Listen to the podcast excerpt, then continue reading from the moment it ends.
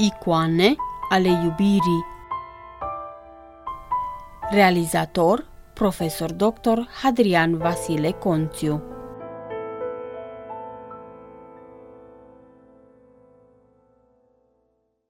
Omul este cât iubirea, măsura lui e dată de iubirea lui. Iubirea mea, măsura mea, se întreabă părintele profesor universitar dr. George Remete în colecția de eseuri Leacuri contra Evlaviei, apărută la editura Paideia, București, în anul 2018.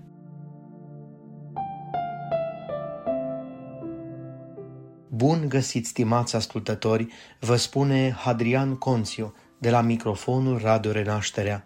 Am abordat în ultimele săptămâni, parcurgând serii de emisiuni grupate pe teme în contextul mai larg al discuției noastre despre psihoterapia de responsabilizare și psihologia existențialistă, alternative ale psihoterapiei convenționale.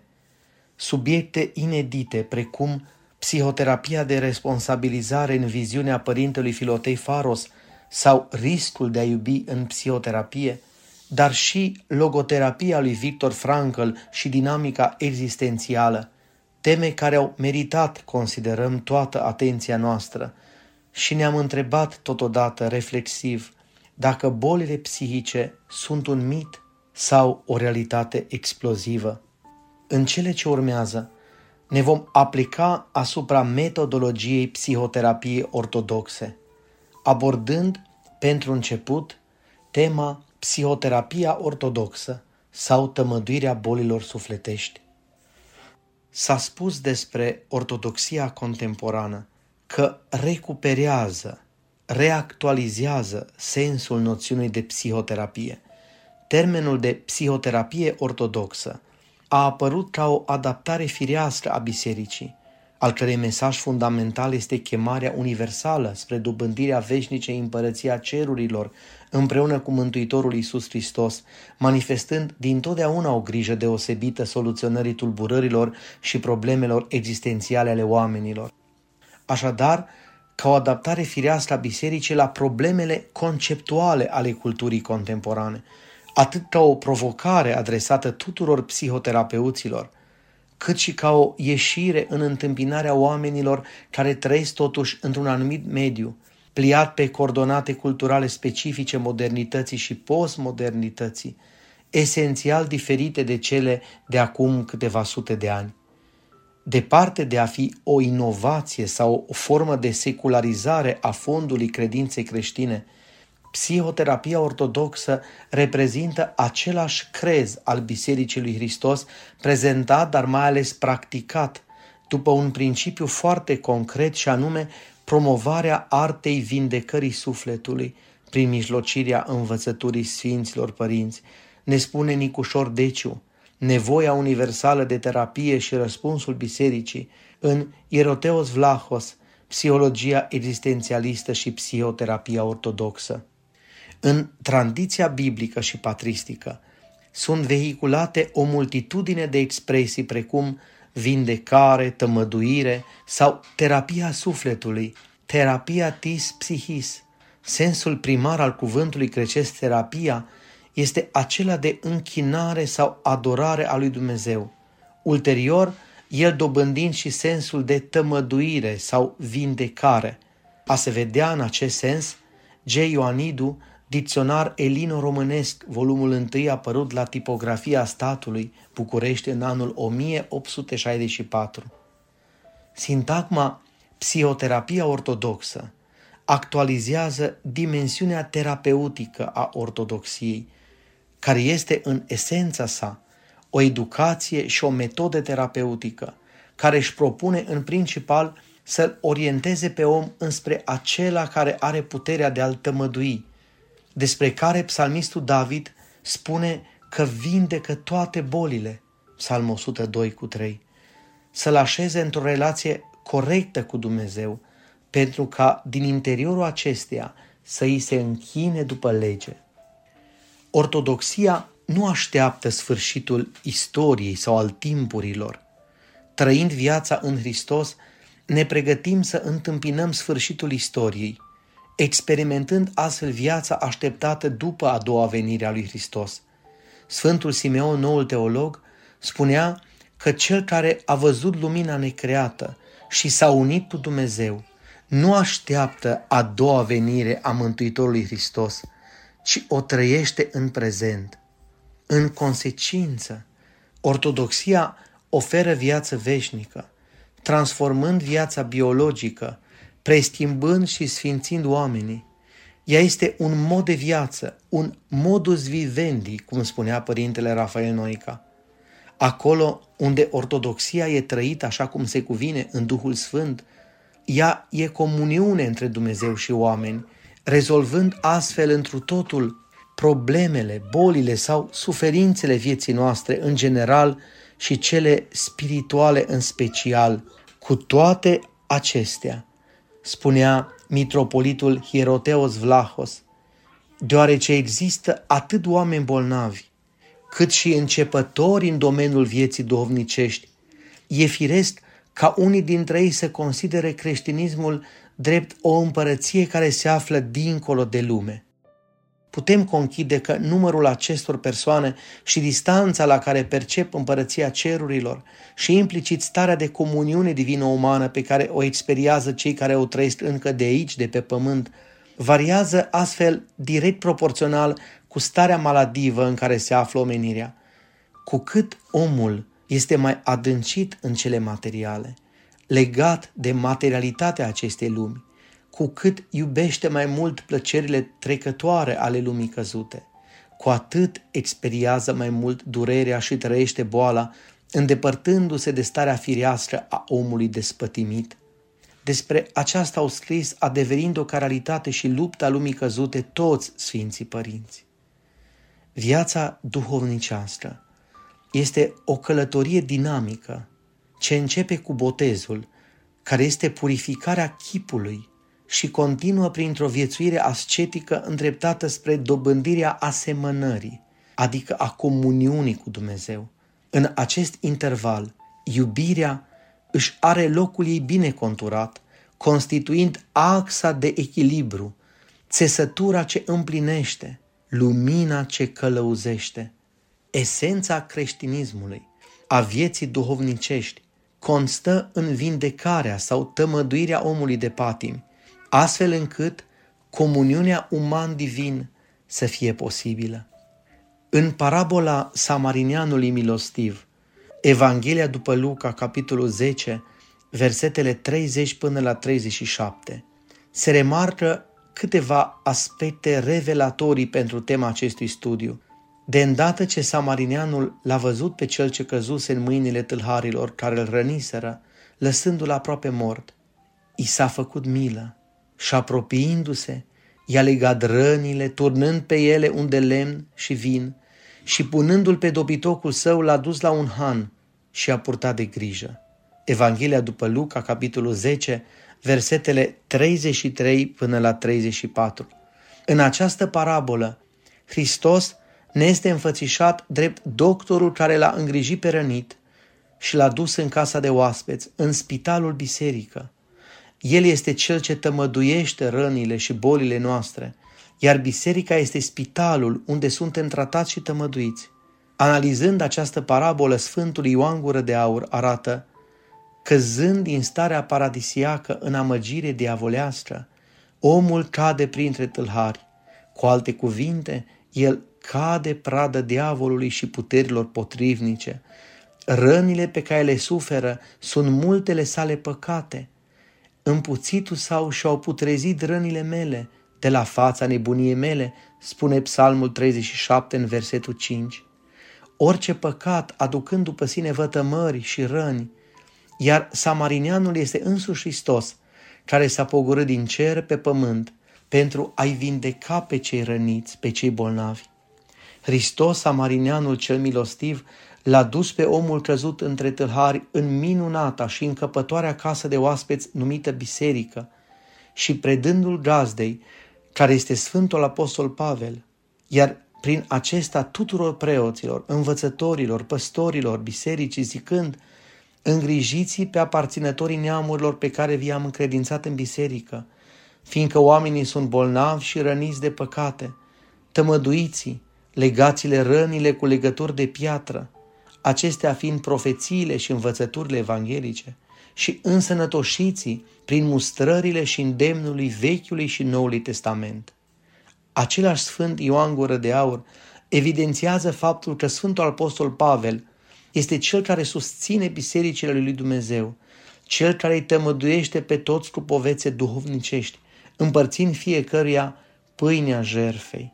Apostolul știa cât de slabă e conștiința omenească și astfel, spune în 1 Corinteni, capitolul 8, versetul 12, păcătuind voi împotriva fraților și lovindu-le conștiința lor cea slabă, împotriva lui Hristos păcătuiți. Concluzia care se desprinde din interpretarea Sfântului Ioan Gură de Aur este că biserica reprezintă spitalul care îi tămăduiește pe cei bolnavi de păcate, iar episcopii și preoții, asemenea Sfântului Apostol Pavel, sunt psihoterapeuții poporului lui Dumnezeu.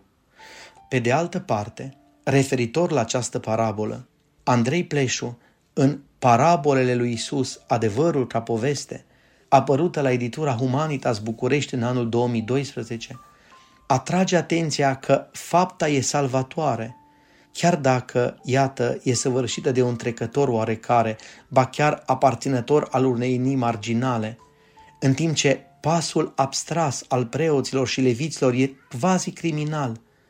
Insistarea la făptuire nu e altceva decât o neîncetată imitație o Cristi, căci adevărul e consubstanțial cu bogăția lumii și cu libertatea persoanei. În legătură cu făptuirea lui Isus, autorul menționat evidențiază schița de răspuns prezentă în Faptele Apostolilor, capitolul 2, versetul 22, cu referire la Mântuitorul Iisus Hristos, bărbat adeverit între voi de Dumnezeu cu puteri, minuni și semne. Din acest verset reiese o triadă, puteri, minuni și semne, care rezumă acțiunea hristică sau fapta ca dinamis, teras și semion. Citez. În sfera lui Isus, a face, e mai întâi o manifestare a puterii, autorității și a supranaturii sale. În același timp, fapta lui e purtătoare de semn, semnal doveditor, semificație, sens, transferate în oglinda omenescului. Aceste calificări ale fapte s-ar rezuma eventual astfel. Validă cu adevărat e fapta care exprimă energie, potențial dinamic, capabilitate, autoritate autentică, fapta care iese din regula palidă, previzibilă a cutumei oarbe, în sfârșit, fapta mărturisitoare, fapta care semnifică o adeziune totală și fermă a făptuitorului la acțiunea sa. Am încheiat citatul Andrei Pleșu, Parabolele lui Isus, adevărul ca poveste, editura Humanitas București 2012. Andrei Pleșu, citându-l pe T.W. Manson, Salvation is free, but it is not cheap. Mântuirea e la liber, dar nu e ieftină, nu costă, însă e costisitoare. Arată că Isus se oferă tuturor, dar atrage atenția că drumul alături de el este o cursă epuizantă, o opțiune pentru sacrificiu, dacă vreți.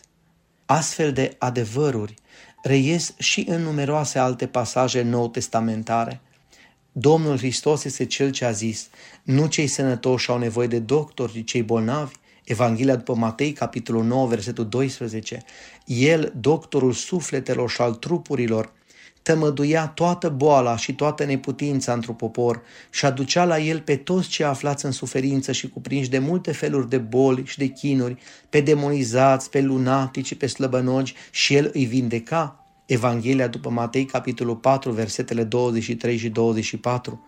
Sfântul Ioan Evanghelistul vedea râul apei vieții izvorând din tronul lui Dumnezeu și al mielului și pomul tămăduitor al vieții și mi-a arătat un râu al apei vieții strălucitor ca de cristal, care izvorește din tronul lui Dumnezeu și al mielului, în mijlocul pieței și de o parte și de alta râului, un pom al vieții rodind de 12 ori dându-și roada în fiecare lună și frunzele pomului sunt spre tămăduirea neamurilor.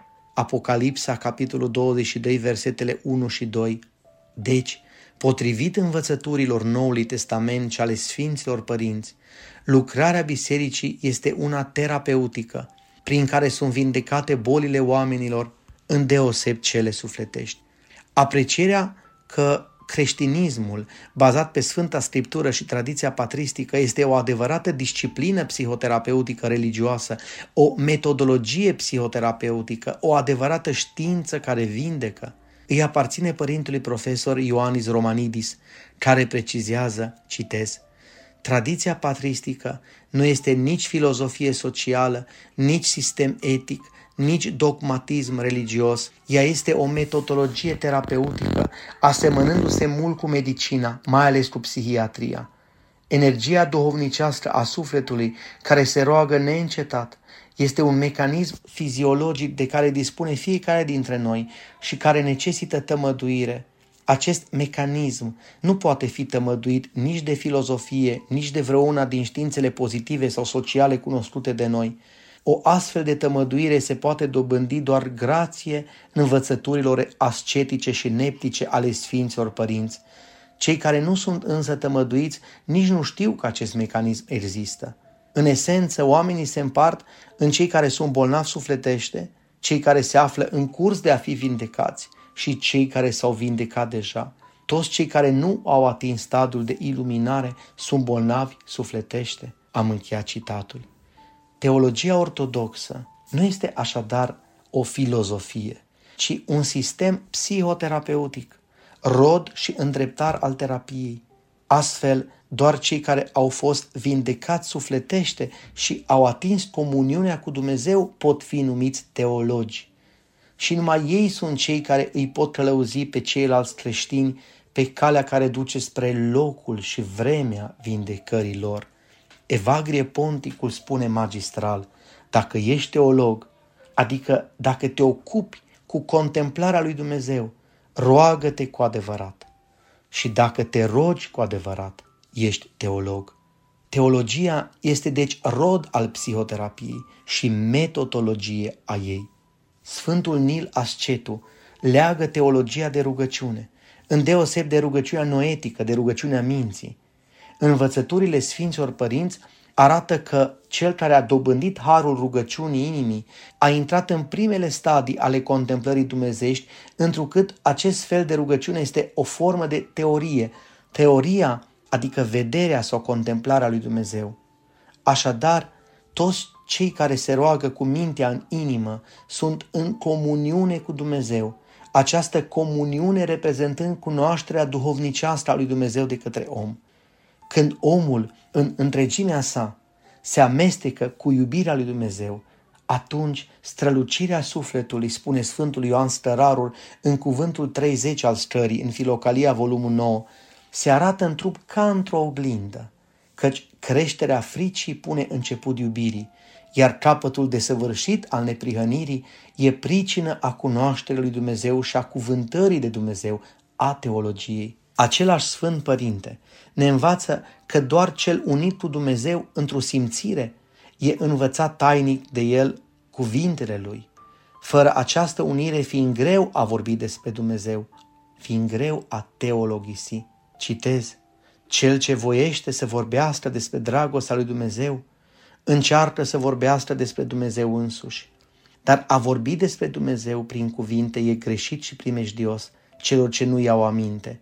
Cuvântul despre dragoste e cunoscut îngerilor, dar și acelora numai prin lucrarea iluminării.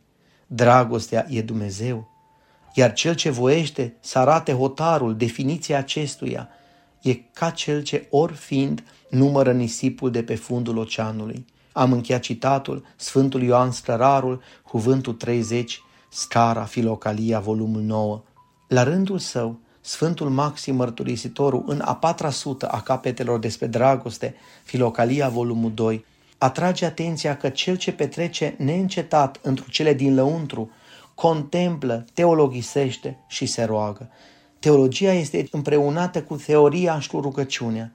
Trebuie subliniat faptul că o teologie care nu este consecință a curățirii de patimi, cu alte cuvinte, a praxisului, adică a făptuirii, este o teologie demonică, deoarece cunoștința fără fapte este o teologie a demonilor. Ne învață Sfântul Maxim Mărturisitorul în scrierile sale, scrieri și epistole cristologice și duhovnicești, epistola 20, a aceluiași către Maxim Monahu, traducere din grecește, introducere și note de părintele profesor Dumitru Stăniloae, apărută în colecția PSB la editura Institutului Biblic de Misiunea Bisericii Ortodoxe Române în București în anul 1990. În esență, terapia sufletului înseamnă terapie a minții și eliberarea ei de patim. Părintele profesor Ioanis Romanidis, în teologia dogmatică și simbolică, arată urmările căderii omului sau moștenirea stării post-lapsariene a păcatului strămoșesc, cu precizarea că adjectivul post-lapsarian înseamnă după cădere. A. Neputința capacităților noetice de a acționa normal sau chiar imposibilitatea lor de a acționa într-un fel. B. Confruntarea lor cu funcțiile creierului și în general cu cele ale trupului. C dependența de neliniștea minții provocată de realitățile exterioare. Prin Sfântul Botez, ritual al nașterii în Dumnezeu, mintea omului este descătușată din robia păcatului și a diavolului, fiind iluminată și împreunată cu Dumnezeu, de aceea botezul se numește și iluminare. Însă ulterior, urmarea păcatului, cugetul omenesc se împietrește și se întunecă din nou. Singurul care poate vindeca întru totul mintea întunecată de patim este Hristos, restauratorul comuniunii cu Dumnezeu și cu oamenii în biserică prin sfintele taine, ne învață în alt preasfințitul părinte Andrei, arhiepiscopul și mitropolitul Clujului. Atât Mântuitorul cât și Sfinții Apostoli deslușesc în repetate rânduri sensurile curățirii minții și a inimii fariseilor care se îngrijau de cele exterioare, neglijându-le pe cele interioare, Domnul îi spune, fariseu orb, curăță întâi partea din lăuntru a paharului și a blidului, pentru ca și cea din afară să fie curată. Evanghelia după Matei, capitolul 23, versetul 26. Cu prilejul întâlnirii apostolilor la Ierusalim și a confruntărilor acestora cu disputele privitoare la convertirea neamurilor, la creștinism, Sfântul Petru le-a zis, Dumnezeu cel ce cunoaște inimile le-a dat mărturie dându-le Duhul Sfânt așa ca și nouă și curățindu-le inimile prin credință, între ei și noi n-a făcut nicio deosebire. Faptele Apostolilor, capitolul 15, versetele 8 și 9. La rândul său, Sfântul Apostol Pavel îi îndemna pe Corinteni să se curățească de toată întinarea trupului și a Duhului, desăvârșind sfințenia în frica lui Dumnezeu. 2 Coniteni, capitolul 7, versetul 1, în timp ce în alt loc de spunea că sângele lui Hristos va curăți conștiința voastră de faptele cele moarte. Evrei, capitolul 9, versetul 14. Oricâte eforturi ar face nevoitorul creștin, dacă Duhul Sfânt nu coboară asupra lui, o minte omorâtă de patimi nu poate fi curățită și adusă la viață. Pentru a fi vindecat, Omul trebuie să-și însușească starea de comuniune mistică cu Dumnezeu, să fie cu adevărat templu al Duhului Sfânt. În concluzie, psihoterapia ortodoxă îl are ca centru polarizator pe Hristos, doctorul cel plin de nesfârșită milă și iubire, care a venit ca să-i vindece pe cei bolnavi, că nu cei sănătoși au nevoie de doctor, ci cei bolnavi. Evanghelie după Matei, capitolul 9, după Marcu, capitolul 2, după Luca, capitolul 5. Biserica Ortodoxă a integrat acest mod de a-L privi pe Hristos ca doctor ca și concepere a mântuirii ca tămăduire în ansamblul ritualurilor sacramentale și al slujbelor liturgice, în însuși miezul dumnezeieștii liturghia Sfântului Ioan Gură de Aur, Hristos este invocat ca doctorul sufletelor și al trupurilor noastre. Doctorul, spune Sfântul Ioan Gură de Aur către Teodor cel căzut, nu se supără, nici nu se necăjește când bolnavii, ieșiți din minți, din pricina durerii, îl umplu de ocară, ci face totul și își dă toată silința să pună capăt bolii acelora care se poartă atât de rău cu el. Doctorul nu caută folosul lui, ci pe al bolnavilor, iar dacă bolnavii arată că se îndreaptă cât de cât și își vin în fire, Doctorul se bucură, se veselește și le dă leacuri amare cu mai multă tragere de inimă, nu ca să se răzbune pentru ocările de mai înainte, ci ca să le fie de mai mult folos și să-i facă pe deplin sănătoși. Așa și Dumnezeu, când cădem în păcate grele, în cumplită nebunie, toate care le spune și le face nu sunt ca să se răzbune pentru viața păcătoasă dusă de noi, ci ca să ne scape de boală și păcate. Scopul psihoterapiei ortodoxe este așadar realizarea unei relații corecte, firești și permanente cu Dumnezeu, rămânerea în această relație însemnând persistența în sănătate. Finalitatea psihoterapiei ortodoxe nu este doar o stare de eliminare a păcatelor și a patimilor care generează bolile psihice, ci ea năzuiește spre o reorientare a energiilor sufletului către primirea vederii duhovnicești a lui Dumnezeu, ceea ce în limbajul nou testamentar este echivalent cu îndumnezeirea omului. Procesul terapeutic este considerat încheiat doar atunci când omul ajunge pe această ultimă treaptă a vieții duhovnicești, când, aflat în starea de îndumnezeire, nu se mai preocupă de patimi, ci se bucură de nesfârșita comuniune cu Dumnezeu.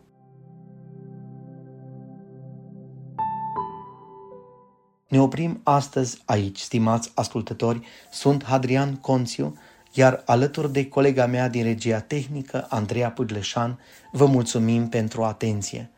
Până la o nouă întâlnire pe calea undelor, vă dorim clipe binecuvântate.